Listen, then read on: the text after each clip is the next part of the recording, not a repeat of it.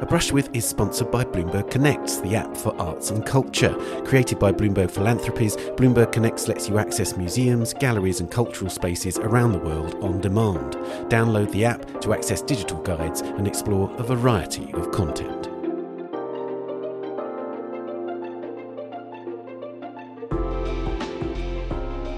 Hello, I'm Ben Luke, and welcome to A Brush With, the podcast where I talk to artists about their influences from art to literature, film, and music, and the cultural experiences that have shaped their lives and work.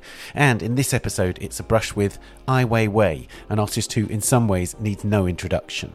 He's among the most famous artists in the world, principally due to the activism which led him to be incarcerated for months without charge in his native China in 2011. Since his release, he hasn't let up, and he continues to be a thorn in the Chinese Chinese government's side, relentlessly documenting and publicly speaking out against its attacks on freedom and manifold other human rights abuses. Weiwei was born in Beijing in 1957, and his father was the leading poet Ai Qing, once a comrade of Mao Zedong, but later branded a rightist and interned with his family in labour camps, including one called Little Siberia in Xinjiang province, and forced to clean toilets. As Weiwei documents in his recent book, 1000 Years of Joys and Sorrows, the activism that led to his his own detention decades later was slow to emerge, but is part and parcel of his art and has been in earnest for the past 15 years. He cites as a particular turning point a work he made in 2007 for the influential exhibition Documenta, which happens every five years in Kassel in Germany. For Fairy Tale, as the work was called, he organised for 1,001 Chinese people to travel to Kassel for more than a month during the exhibition. It provoked all manner of interpretations about the isolation of Chinese culture from the world and the stereotyping of Chinese identity, about burgeoning globalisation and shifts in the movement of people, and about Fortress Europe and the continent's increasing anxieties about migrants and the other. Weiwei has written that in terms of its social engagement, Fairy Tale was a sign of things to come, and that his art has become increasingly preoccupied with what he calls the tangled connections between politics and reality. Another turning point happened the following year when the Sichuan earthquake caused the deaths of more than 5,000 school children, a tragedy covered up by the Chinese authorities and relentlessly exposed in art and activism by Weiwei ever since. Due to his blogging and social media activity, Weiwei gained increasing attention from the authorities who set up CCTV cameras around his studio, one of the many potent modern objects he's since painstakingly made in marble as part of his work. That surveillance eventually led to his detention and since then he's increasingly turned to documentary forms as his primary means of expression. A series of films reflect his recent campaigns. Cockroach addressed pro democracy protests in Hong Kong, Coronation explored the coronavirus lockdown in Wuhan, China, and Human Flow explored the global refugee crisis. Because of the notoriety of Weiwei's political activities, much of his work outside of activism is less well known. His artistic journey was slow. After Mao's death, as China began a cultural thaw, he was loosely affiliated to the countercultural art group Stars, but his artistic awakening really began in New York between the years 1981 and 1993. There, he encountered the work of Warhol and Duchamp and began making his first forays into a conceptual but object based practice. He lived briefly with the Taiwanese performance artist Tehching Hsieh, while Hsieh performed Rope Piece, in which he was tied to the artist Linda Montano every day for a whole year. Though Weiwei had exhibitions in New York, he achieved little attention at the time. He made his money in various ways, from drawing caricatures of tourists to capturing protests and police brutality in Tompkins Square Park, one image of which appeared in the New York Times in 1988. It was only when he returned to China in 1993 that he began to build what became his mature language. He found that ancient and historic artifacts and furniture were widely available and began dramatically transforming them. He painted one with the Coca Cola logo, had himself photographed while dropping another to the floor and smashing it, and covered others in pop art hued paint. He would take Ming and Qing era furniture, dismantle it, and reassemble it into non functional sculptural forms with the same precision and craftsmanship with which they were originally made. At the same time, he acted as a leader of the Chinese contemporary art scene, documenting it in three publications the black cover book, white cover book, and grey cover book. Objects crafted in fine materials and with loaded meanings continue to be a crucial part of Weiwei's work today. He's made everything from takeaway boxes and chopsticks to handcuffs in jade, and he's made blue and white porcelain decorated with images of global issues like migration and war. Perhaps his most famous sculpture work is Circle of Animals, Zodiac Heads, a group of 12 bronze animal heads reconstructing those looted from the Spring Palace in Beijing by the French and British colonial forces in the 19th century. That work was first shown in 2010 and is still touring the world today. For a decade or so after designing his own studio, he pursued a dual career as artist and architect through his architectural studio Fake. Eventually, he developed the design of Beijing's Bird Nest Stadium with the Swiss practice Herzog and de Meuron. But the architecture quickly faded as his activism took on greater significance. Though he rightly says that his political activities gained momentum in the mid 2000s as his anti government blogging became the centre of his work, it had long been part of his practice. In parallel with those mid 1990s iconoclastic sculptures were a series of photographs. In one, he took a picture of his partner, Lu Qing, lifting up her skirt in front of the palace in Tiananmen Square in Beijing, the site of a massacre five years earlier. And a year later, he raised his own middle finger to the same building and took a photograph of it. This is the first work in his series study of perspective, which continued until 2017, with the gesture being repeated in front of a host of the world's tourist hotspots, including the Eiffel Tower in Paris, the St Mark's Basilica in Venice, and the Sydney Opera House. He said that study of perspective is not just an artwork, but a manifesto, and I began our conversation by asking him, what did he mean by that?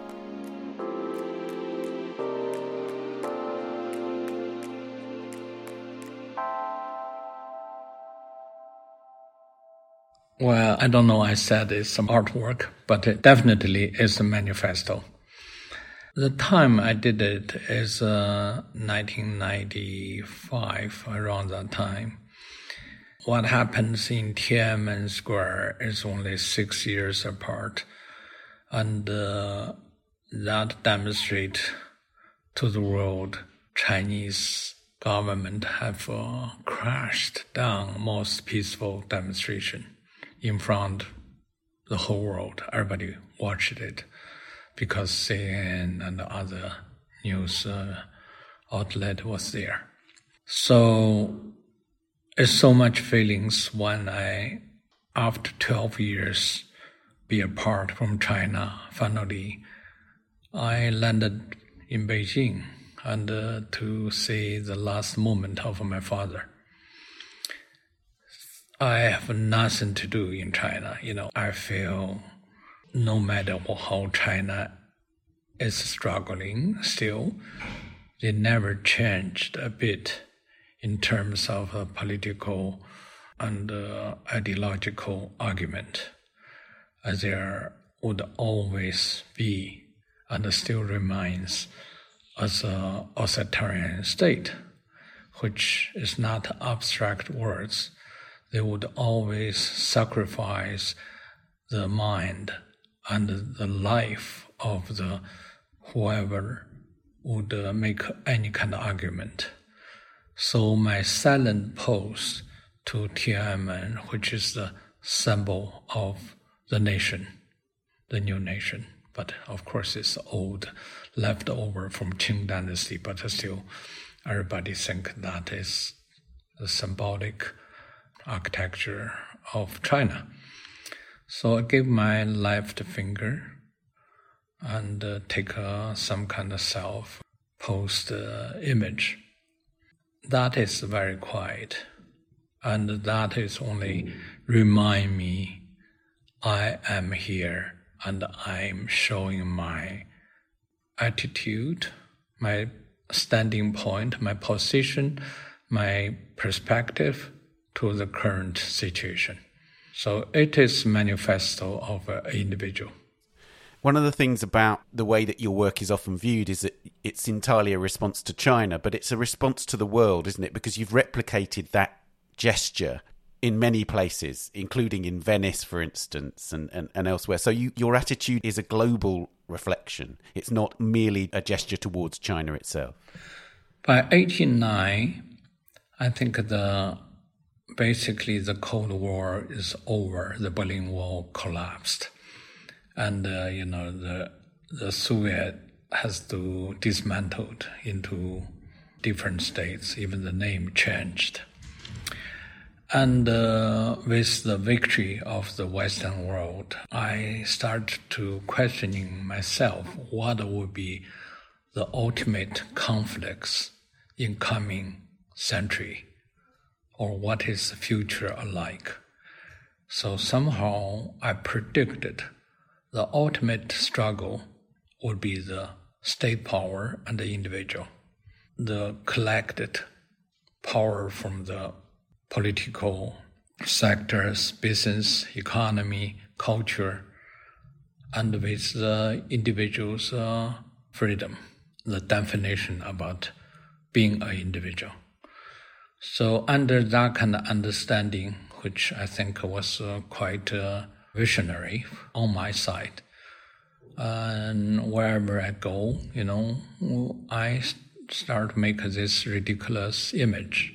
And I call that theory called the study of perspective, which is it can be perspective of the Renaissance, you know, when they start to learn how to do perspective, and this can be more, it's more political perspective. Indeed. So ended up, I have hundreds of images in all kind of conditions.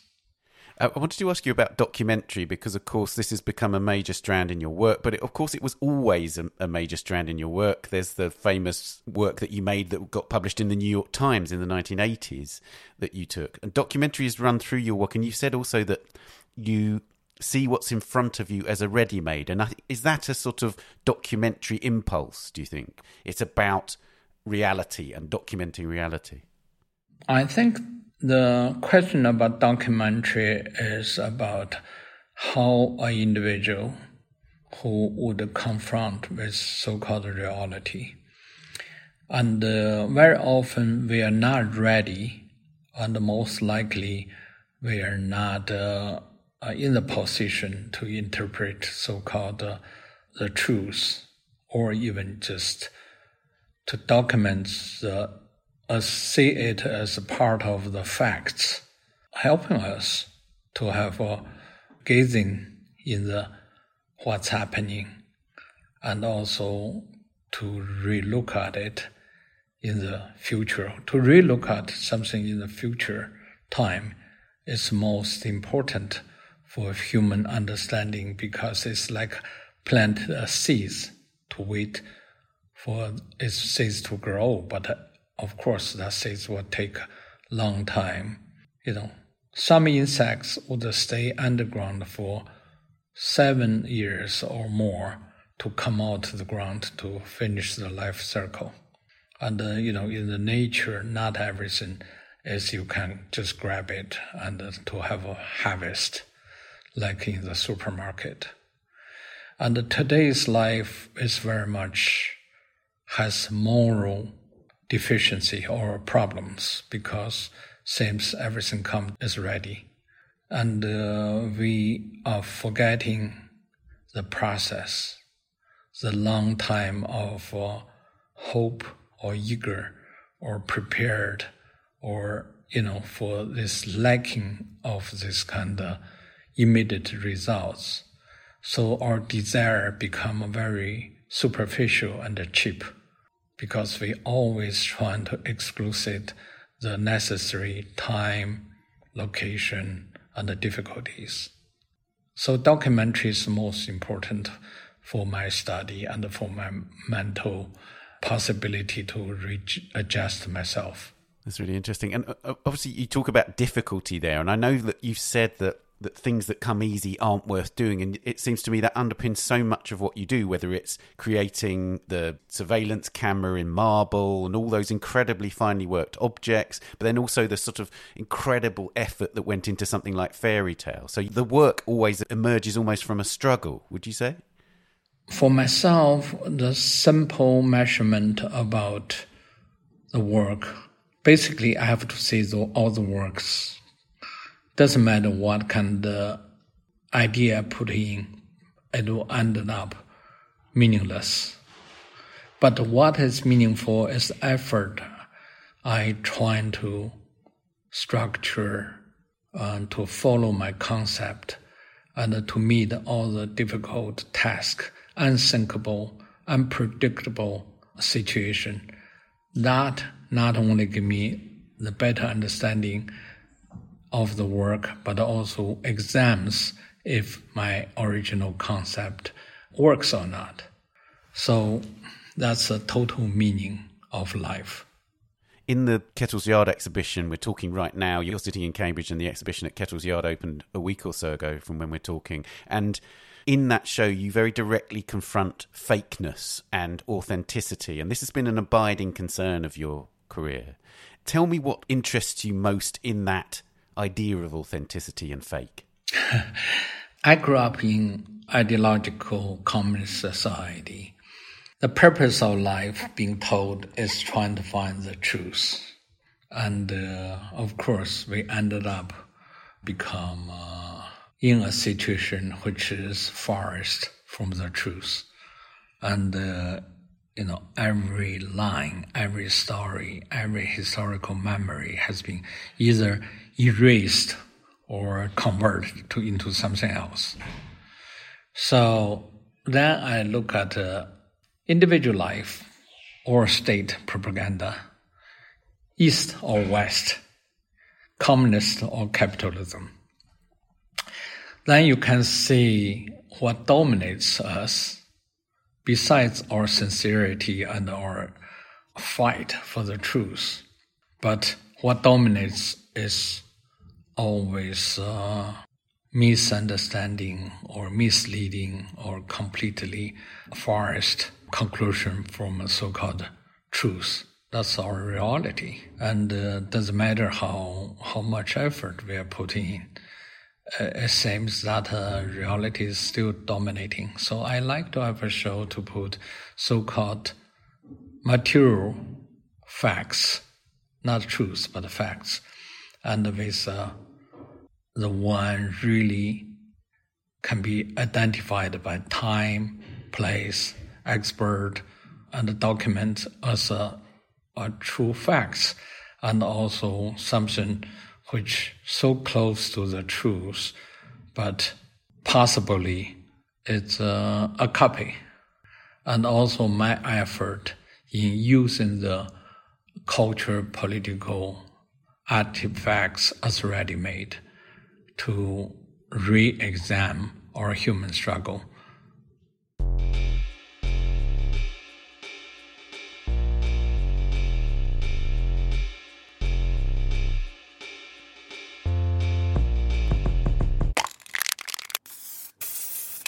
Let's move on to the questions that we ask all our guests now. Who was the first artist whose work you loved? From time to time, that uh, it changes. But if you talk about the first artist had the effects on me, and uh, then talk about the visual artist, I guess, then I would say Marcel Duchamp, who is uh, artist or not so artist artist because he spent most of his time playing chess game yeah. or or uh, you know to enjoy his uh, kind of kind of bourgeois life. But still, he opens the door to a much broader uh, view and to drag art once again into the intellectual practice, which art should always be. Indeed. I'm really intrigued that in the book you said that you were so overwhelmed when you first saw Duchamp's work in Philadelphia that you didn't actually take note of his name. So he, he became almost a mythical figure for you almost immediately. it's mystical, and still it's mystical to me, but uh, sometimes you like the mystical to remain as mystical because we don't want to know when, you know, the astronaut went to the moon to find the moon is just a piece of wasting land. We still want to, to see the moon through Tang Dynasty poetry. It's so beautiful.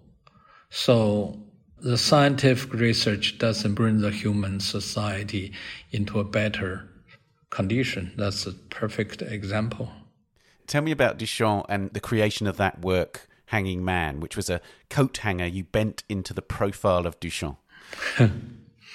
The work itself called homage to MD that was uh, at the moment I live in Brooklyn under the Williamsburg Bridge, and I was poor. I was couldn't find uh, how to pay the next month's rent.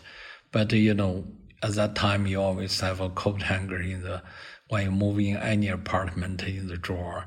So I played with it. I made his, uh, you know, his profile, and I enjoy that. You know, that's probably the only effort which is worth to be mentioned in the, my 12 years of uh, US struggle.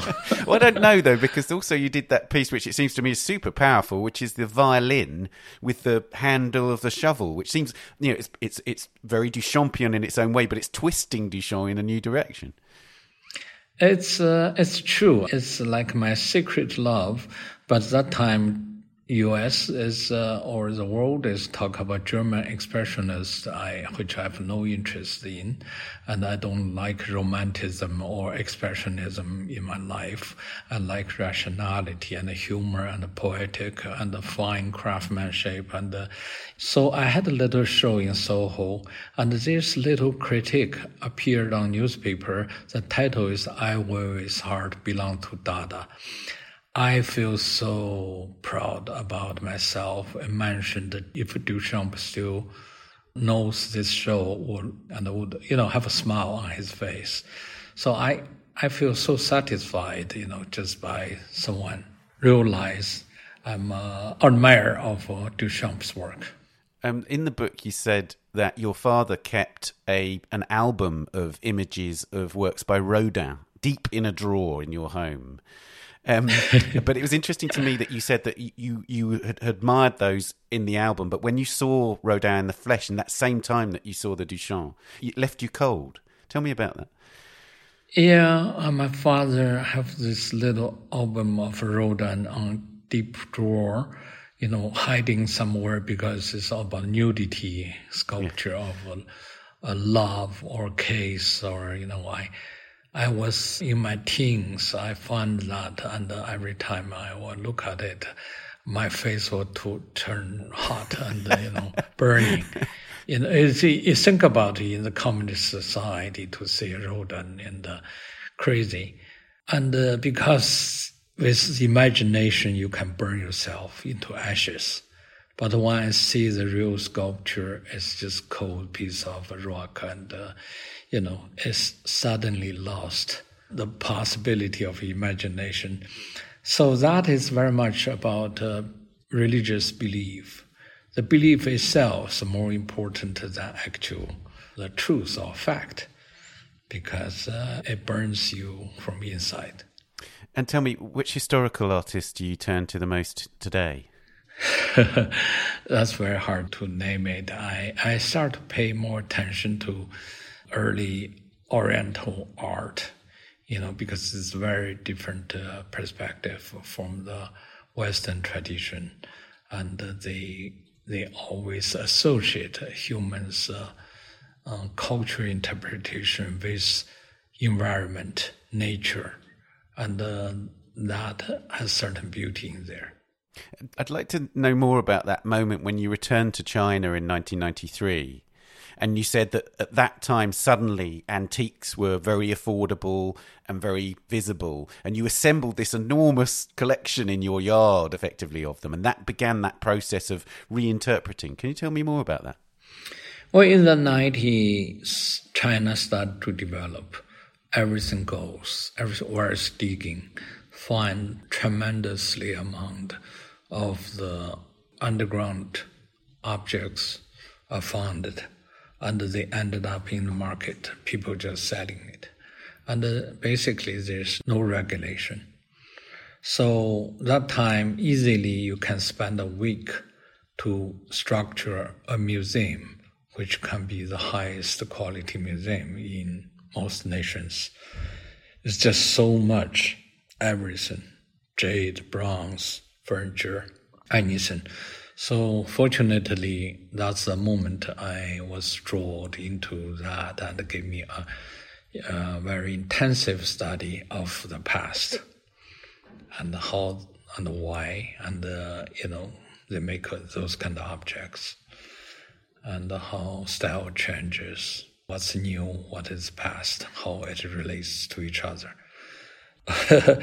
that's a moment I I still think that's historical. It cannot repeat itself, and uh, yeah, it's it's almost like unreal. And of course, there was the seminal work from that period is of you dropping the Han Dynasty urn. Um, tell me about the circumstances of making that work, because it's is it right that your brother took the photograph? My brother with me, we go to the antique shops daily. We, I would pick up uh, two type of uh, works. One is you call it uh, standard. That means that reflects the common quality and the knowledge about a period, such as Han Dynasty vases. And another type is commonly not recognized, but I would think that's rare uh, in, in other words, because no definition, but certainly it come to from one period of time uh, bears important information. People cannot even name it. So that's two type of things I'm buying, but very often the commonly accepted works such as Han Dynasty versus I feel a little bit boring because it already belongs to some kind of intellectual property. And uh, so one day I, I was joking with my brother because that time I'm not recognized as an artist, but rather no profession and uh, hanging around. So I said, let's try your this f3 camera, Nikon camera, to see if you can catch the image of that falling down. He said, Really? I said, Yes. He's, you know, he always enjoys my stupid acts. and uh, yes, we tried the first one. He missed it. I can tell he missed it because, uh, you know, I have a strong experience with that. And, uh, but that time you cannot examine. It's not like today you have a digital, you can easily to see what is there that time you have to take uh, films. I said, let's make sure we we got it. We have to do the second one, and uh, the idea to do it is you take first photo. I'm not going to release it, but the most important is second photo once it's dropped to half before it's landed. So he gets the second one, the third one's easy. It's smashed. It's not going to move. So yeah, but I didn't publish or even to think what to do with this kind of photo besides it is kind of humorous act. Till many, many years later, after exhibition, almost 10 years later, I, I printed out because I was so shy then to write my professional career. Always have a 10 years gap. I cannot mention anything I did. You know, no exhibitions, no any activities. So I would uh, digging out some images can be demonstrated as I did something. So that's one of them. It's a bit shy about it because the same work with paint a uh, Coca-Cola on the hands, vases or middle finger is just so casual, so meaningless, and so childish. But ironically, it become my symbolically the is identify me as an artist. Uh, how shameful, but you know, history is always like that. Yeah, absolutely. And and also you sort of continue the mythology around the work, don't you, in a way? Because in the Kettle's Yard exhibition there is a new presentation of that work but realised in Lego. So can you tell me why did you realise it in Lego? I was I was just curious about that choice of material. I always try to destroy the understanding of the establishment. When people think that's iconic, I said, okay, let's play with Lego. So anybody can structure it with very different meaning. So that eh, I think is successfully I did that, you know, make it more childish. Absolutely, and but also it's about pixelation as well. It seemed to me it looked like it when you're approaching it. It looks like a pixelated image, almost like an online image. Yeah, the pixelized image is very much you can, if you want to resource it through art history, it belong to Greeks and Romans uh, with their mosaic works. I like it because uh, with limited resource, you know, Lego with very limited color, and uh, which give a, a image another possibility to show it in in very different way. So is the, the way to structure it uh, as the pixelization is very much related to computer, internet, and the design world. So that opened up the whole door for me. You mentioned historic furniture there, quite early on when you began working with historic furniture, you it seems to me right from the start knew that you wanted immaculate craftsmanship in these representations of the furniture. Why was it so important to you to achieve that extremely high quality? This is interesting when we talk about so-called authenticity or real uh, originality. Uh, in Chinese tradition, you always learn the past by copying it. You know, to to understand the profound knowledge about why they did that way. And so the best way to understand it is to dismantle it and to do study and then you structure it and maybe you use same method to make something contradiction to the original but at the same times support the argument in the other way. So to have a doubt coexist with original is so important in human intelligent uh, development. But that requires both so-called originality and the fake. Without one, the other will not exist. A Brush With is sponsored by Bloomberg Connects, the app for arts and culture. The app offers access to more than 60 cultural institutions through a single download. If you download Bloomberg Connects, you'll find a range of digital guides to venues where you can see art outside, including the Yorkshire Sculpture Park in northern England, one of numerous places where Weiwei has shown his monumental Circle of Animals Zodiac Head series, and the Socrates Sculpture Park in Long Island City, New York, where he took part in the group show Do It Outside. The app's guide to Socrates Sculpture Park offers a range of content relating to the park's present and past shows, digital features including conversations and performances, and an interview with Socrates' founder, the artist Mark di Suvero. To explore interactive guides to all the partnering institutions, download Bloomberg Connects today.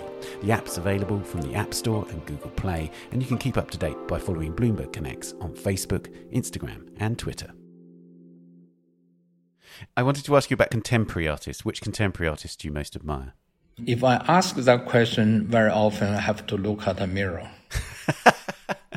That's true. It's my answer. You know, I have to be honest. You know, I have to think someone have complexity and still have this can make a contradictory argument and always relate to uh, aesthetic and uh, philosophical argument and uh, might be a lot, but my knowledge is very limited. So I have enough fun to study myself. I wanted to ask about Tehching Hsieh, who you lived with in New York and actually witnessed this extraordinary performance that he did with Linda Montano, where they were tethered together. Mm-hmm. And it seems to me that that must have been such an extraordinary moment as a young artist to be surrounded by an artist who was engaged in this extraordinary durational performance, while you yourself were, in a way, in the very infancy of your artistic life. Well, he's interesting, I would say, you know, as a character, as a living person, but his practice is not unique if you turn uh, to look at the Buddhist practice for lifetime with one belief or one act. To see life is for art is a form of life itself, which in the Buddhist or some, some kind of religious practice is completely not just normal but necessary. I, I wanted to also ask you about in your black cover book. It's a an extraordinary document of a particular moment in Chinese art. And so, one of the curious things about you is there's a sort of generosity to a wider scene of Chinese artists at that time, but you've also sort of stood apart from them to a certain degree, operated it very much in your own way.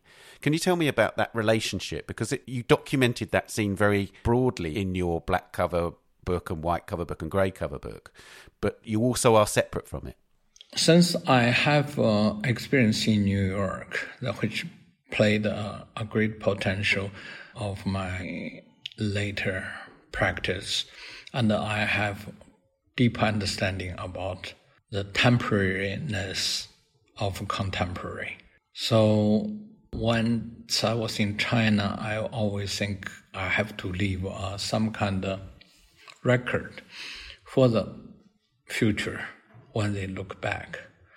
Because people are eager to to become successful or to grab something. And very often we lost the perspective, time, location, and uh, how do you put it in the historical uh, context. So I'm much better prepared for that. I'm never eager to show my work or to, to even to have a sense of myself, but rather to say, to provide a possibility for certain culture to to grow, you know, to, to provide that kind of temperature or environment. So I think that's m- much more important to hanging a painting in a, on a white room or you know or to appear in certain magazine. Both are not existing in china so i made publications and uh, made underground uh, happenings just between a few artists and trying to to encourage people go underground. And uh, you know that's a most meaningful time. And uh, to realize how to make your work deeply just to serve your own self than to share it with public and, and also, of course, one of the things that you did as part of that process was that you documented Zhang Huan's 12 square meters performance, which of course also related to your father, which was this, there's this curious connection with your father's, uh, you know, being forced to clean lavatories. Well, that generation young artists are really always asking my advice to give them some kind of, because I come back from New York from a so-called East Village. So I always trying to tell them to pay attention to your own situation is most advantage you can do to yourself. Do not dreaming about New York or any place else. They should mirror your condition and they should evaluate your work with absolute uh, situation you have. So he dedicated that work to to my father, and uh, I probably two or three only person made the documentation for that work, and that eventually become his uh, most notable work. Indeed. What do you have around you in the studio? Do you have other artists' work on the walls around you, or or photographs? I often look at my studio or my apartment in Beijing or in Berlin or in now in in Lisbon Portugal, I would say if uh, someone broke into my apartment, they would uh, just immediately turn and say this is wrong. You know, it doesn't have a single work hanging there. I figured out, you know, what's wrong with me because every artist always have a full of. They never feel that the wall is not enough. They have four more works hanging in their location. I hate to look at my works. You know, I don't like them that much, and uh, I always looking for next work, and uh, that uh, give me uh, some kind of initiate why I have to do it. And uh, if this work, is only in between the process, and uh, so I have to examine it. But once it's finished, I never hang in them, so it's no works. Which museum or gallery do you visit most frequently? I only visit historical museums, and uh, I was deeply impressed about historical museums in Egypt. And that's the last time I'm uh, deeply impressed. But if I go to any location, I always find much more meaningful lessons or knowledge about the past. One of the things I'm really interested in was that you wrote about MoMA. And when you wrote about MoMA, you talked about the effect that being in a museum collection can have on an artist about that idea of being just banished to a storeroom or whatever. Tell me more about that. someone come from a society, you know, always have a criticism or self-criticism. You know, that's how we raised up to look at the world with a very critical eye. That that may not necessarily to be right, but critical habit or training is always there. So, of course, I have been very critical to the contemporary art Western collections so much self-indulgent and uh, uh, nonsense, and uh, you know it's all because the commercial world and uh, and seems they have to have some hero rather than to to have a meaningful argument, and uh, so this kind of iconic type of thing is what modernism should destroy rather than to make a, a new temple to worship those kind of nonsense. So yeah, that's basically my problem with those contemporary art museums. That put contemporary art far from reality and uh, become less audience because they are so arrogant and uh, so nonsense. It's just uh, unbelievably how far our so-called uh, this intellectual behavior are so disconnected with any intelligence and rationality. Which cultural experience changed the way you see the world? You know, I'm not a very cultured man. I never had a good uh, university study, and uh, even high school is also not so. I cannot be proud of my reading experience or my learning, you know, the knowledge.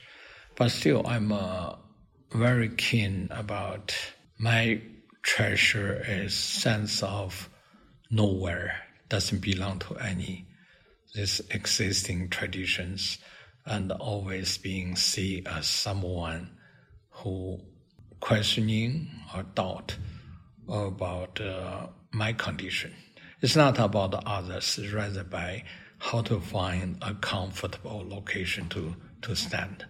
And that is, seems not easy. I, I wanted to ask you about what I think was a sort of life changing cultural experience that you created for others, which is Fairy Tale in Kassel at Documenta, which was this extraordinary endeavor where you brought over from China 1001 Chinese people to Kassel, to the center of Documenta. Can you tell me more about that and what were your intentions with that work?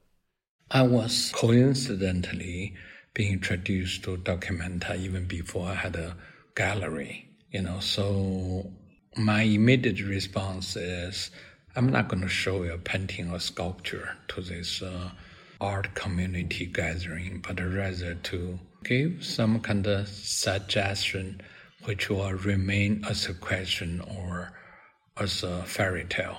So to challenge that, I decided to bring 1,000 Chinese to see Documenta and to select those people from online activity. That time I was quite uh, skillful and very attracted about the internet.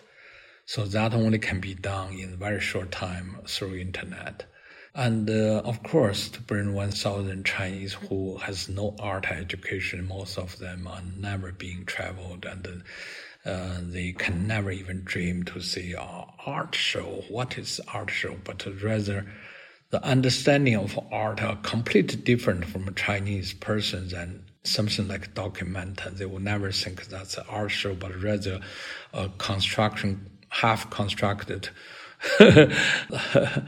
site or so for me it's earlier imagination about globalization and the chinese vastly become dominating because that's long before that and uh, you know that town they haven't seen maybe five Chinese before. Now suddenly you see so many Chinese, but now of course in everywhere you can see Chinese. Uh, so many because they are one sixth of the world population. So it's a really nice project because nothing left is only the memory and the documentation of how those people made it possible to go to there.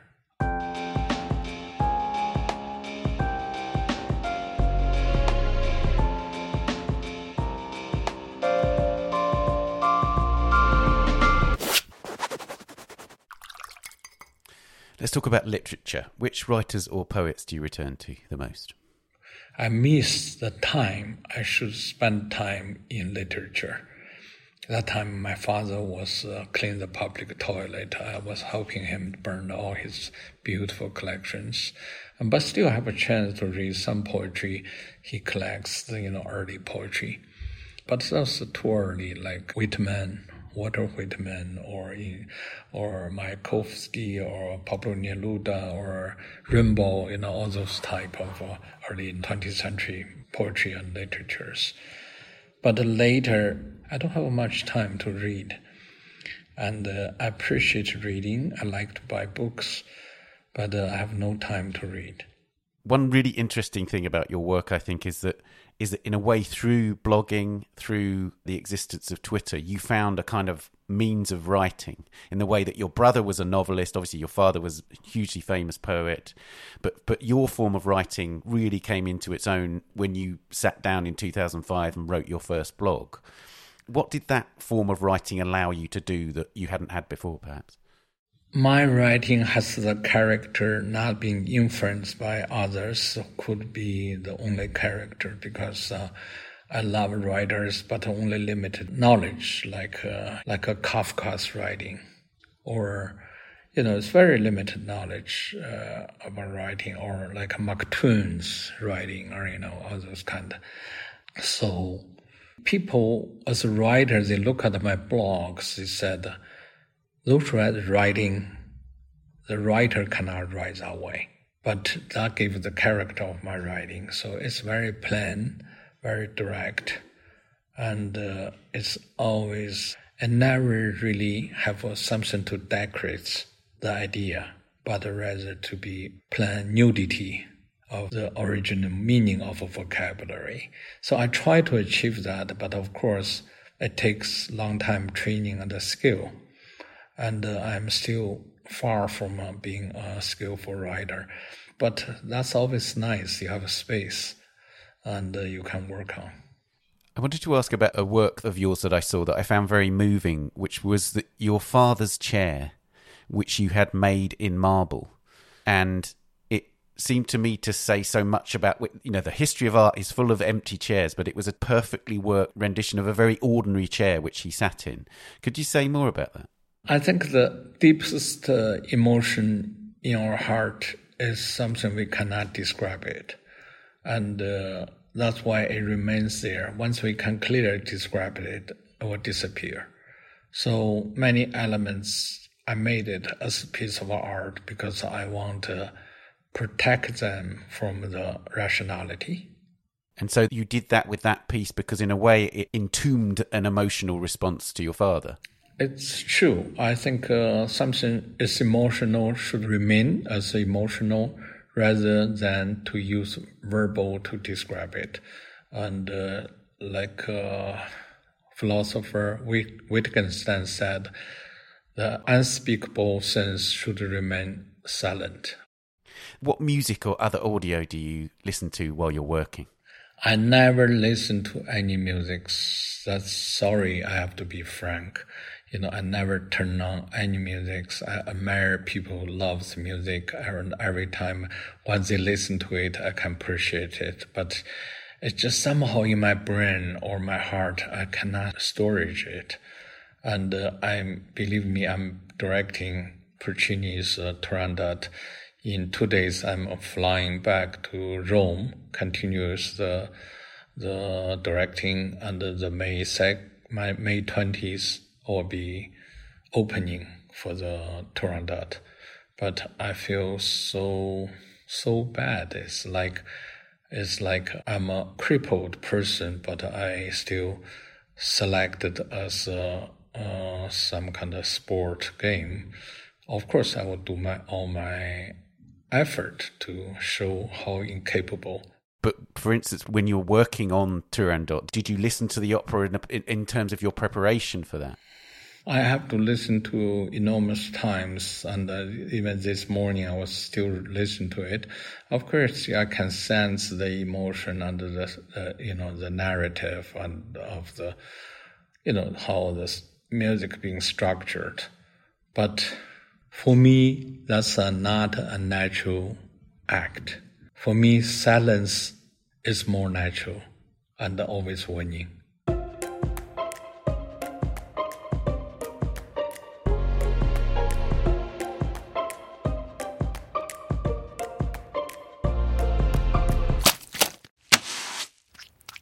What other media influence your work?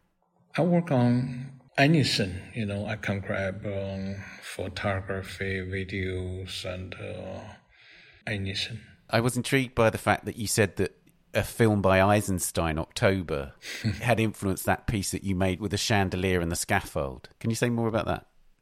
Well, early memory is, leaves such an impression in my later activities. It's like uh, everything happened in the later presentation. Always somehow you can find traces in the early time. You know that proved we are not born as some kind of genius, but rather, you know, we are born of the tragic. The mark has been put on us. Very often, those marks are tragic marks. And did you see Eisenstein's film in that period when you returned to China and Western films were sort of being shown in certain venues? No, I see them when I was 21 years old, uh, enrolled in a film institute. That time, China is still not open. There's no Western films except in the film class. We have two Western films present every week. So yeah, that's my first time see so many so-called uh, modern classics. If you could live with one work of art, what would it be? That is very very limited uh, way to talk about, but uh, how should I put it? Because I always think life itself is you live with yourself and to examine uh, your own consciousness and your way of expression. But uh, still, that is not just for you, but uh, in relating to others. You know, the communication is always need uh, another one there. So you would not call it as art, which only benefits you yourself. Even you have a strong belief is made for yourself. Still, uh, the necessity to say you made that expression, and uh, I think it's essential, but it's not enough. And uh, yeah, if you make a pencil, just or make any mark on anything, can be on sand, on paper, or on piece of rock, that equally as important as so-called masterwork. So, lastly, what is art for?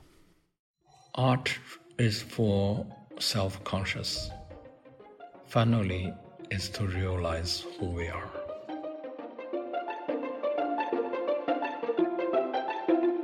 Wei Wei, thank you very much. Thank you.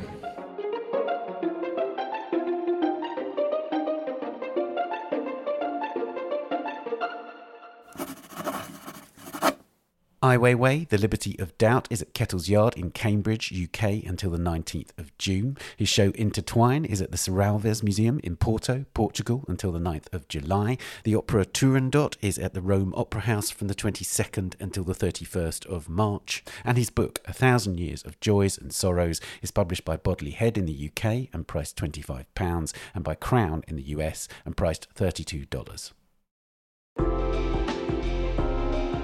And that's it for this episode. Please subscribe to A Brush With wherever you're listening and do give us a rating or review on Apple Podcasts. Do also subscribe to our other podcast, The Week in Art, a deep dive into the latest big art world stories, the top shows, and the key issues every Friday. We're on Twitter at Tan Audio and on Facebook and Instagram, of course. Production, editing, and sound design on A Brush With are by David Clack, and the producers of the Art Newspaper podcasts are Julia Michalska, Amy Dawson, and Henrietta Bentel. Thanks also to Daniela Hathaway and a big thank you to Ai Weiwei. That's it for this series. We'll see you soon. Bye for now. A Brush With is sponsored by Bloomberg Connects. Download Bloomberg Connects today and discover cultural institutions on demand.